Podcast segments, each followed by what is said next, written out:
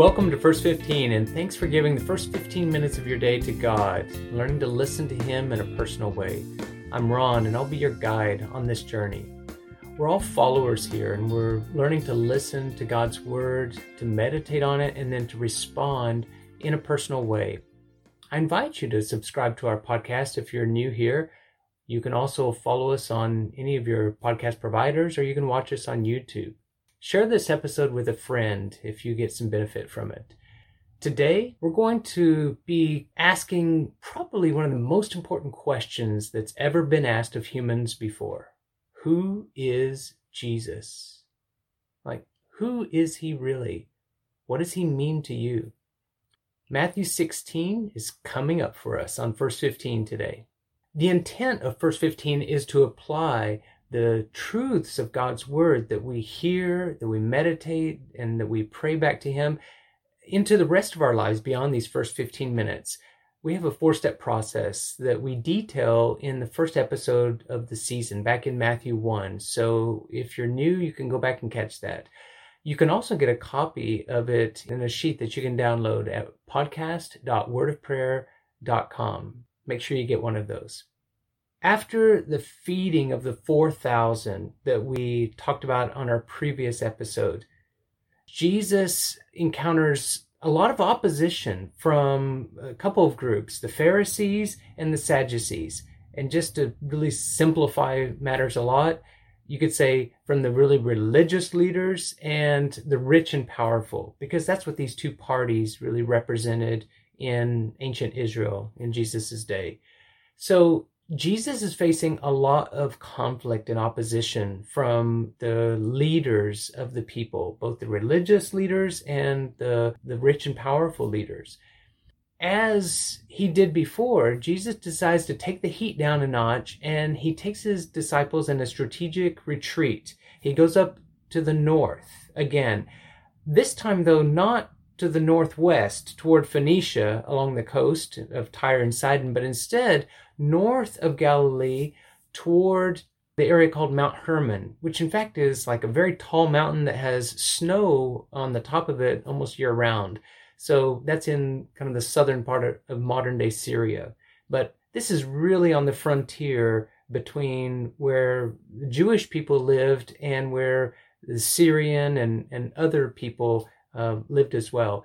And he goes to a town called Caesarea Philippi. It was a town actually built by one of the Herod family in honor of the Roman King Caesar. We're going to listen to Matthew 16, 1 through 13 today. When Jesus came to the region of Caesarea Philippi, he asked his disciples, Who do people say the Son of Man is? They replied, Some say John the Baptist, others say Elijah, and still others, Jeremiah or one of the prophets. But what about you? he asked. Who do you say I am? Simon Peter answered, You are the Messiah, the Son of the living God. Jesus replied, Blessed are you, Simon, son of Jonah, for this was not revealed to you by flesh and blood, but by my Father in heaven. And I tell you that you are Peter, and on this rock I will build my church, and the gates of Hades will not overcome it. I will give you the keys of the kingdom of heaven. Whatever you bind on earth will be bound in heaven, and whatever you loose on earth will be loosed in heaven. Then he ordered his disciples not to tell anyone that he was the Messiah. Caesarea Philippi was a city about 40 kilometers or 25 miles north of the Sea of Galilee or Lake Galilee. It was developed, as we said, by Herod uh, Philip in honor of the Roman emperor, situated at the base of Mount Hermon. Um, it had a shrine to the Greek god Pan, who was the god of nature. And there were a bunch of Roman buildings there as well. So it was not exactly the center of Jewish people, Jewish culture. It was a Hellenistic city that had a lot of Greek and Roman culture there. Maybe some Jews living in it, but it was really kind of a pagan pilgrimage site. There was a huge rock face at the base of Mount Hermon, and the temple complex was built right up into that rock face. And there was a huge cave as well. And out of that cave came a gushing river of water, which was actually runoff from Mount Hermon.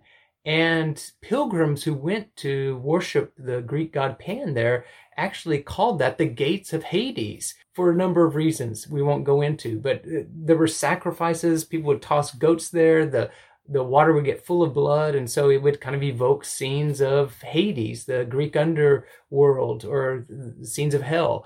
And so uh, that's one of the popular uh, views that people had of this place.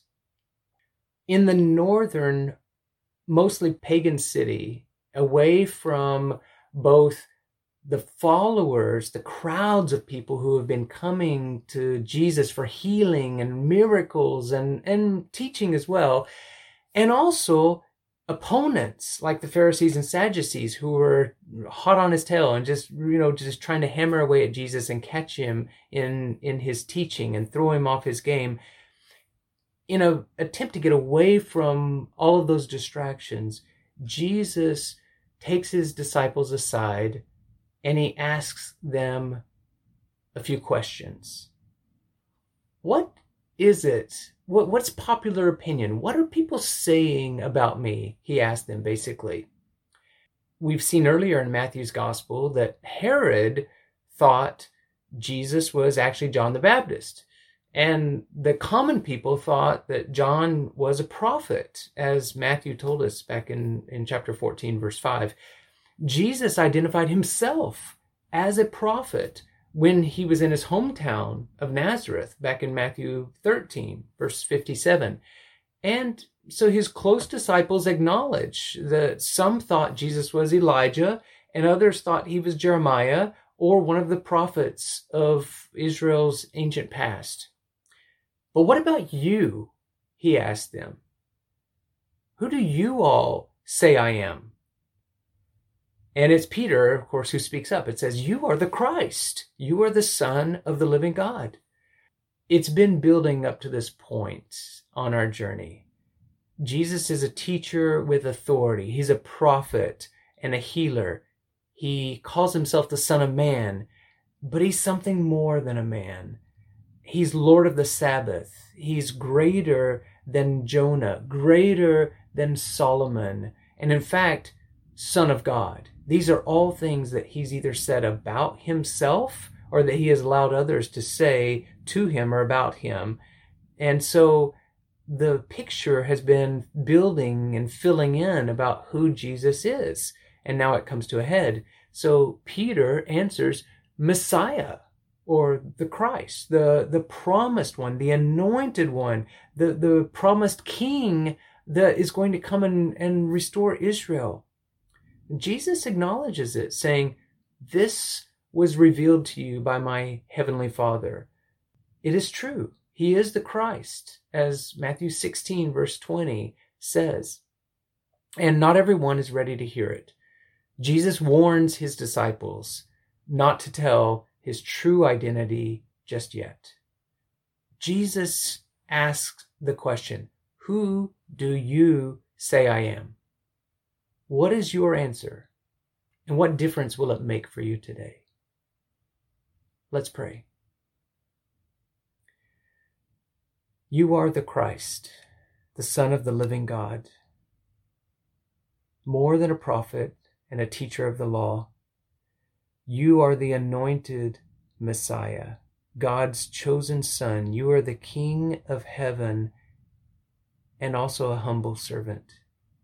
You are the saving, conquering ruler and sacrificial Lamb of God. I worship you. What else can I do? Thank you for reminding me again, for coming and caring for us and for the rest. Death will not overcome you or the truth. Amen. The fact that Simon Peter called Jesus the Messiah or the Christ and Son of the living God near a center of Roman religious and political power was significant. Those like Herod, who ruled under Rome's protection, would try to put down anyone claiming to be the Messiah. To travel to Jerusalem and make such a claim was flirting with real danger. Peter's confession and Jesus' acknowledgement was a challenge to Roman rule in a way of stating God is sovereign over all. Do you believe Jesus is the Messiah and the Son of the living God? What difference does it make for the journey that you are on? Meditate on this question today. Based on observing my life and my habits, what would someone conclude about Jesus based on what they see in my life? If I identify myself as someone following after Jesus, what would they conclude about Jesus just by observing me? What kind of impact has he had on my life? Thanks for choosing to spend time today with us on the podcast. God has been speaking and he's causing us to grow in our understanding and knowledge of him. Share this with someone else today and bless them as well. Today's episode is brought to you by Journey with Jesus, Book 4 Praying Your Way Through Matthew's Gospel. It's available on Amazon. We have a link to it in the show notes. So get yourself a copy of that, either for yourself or for someone else as a gift. Throughout the day, I invite you keep listening to God's Word.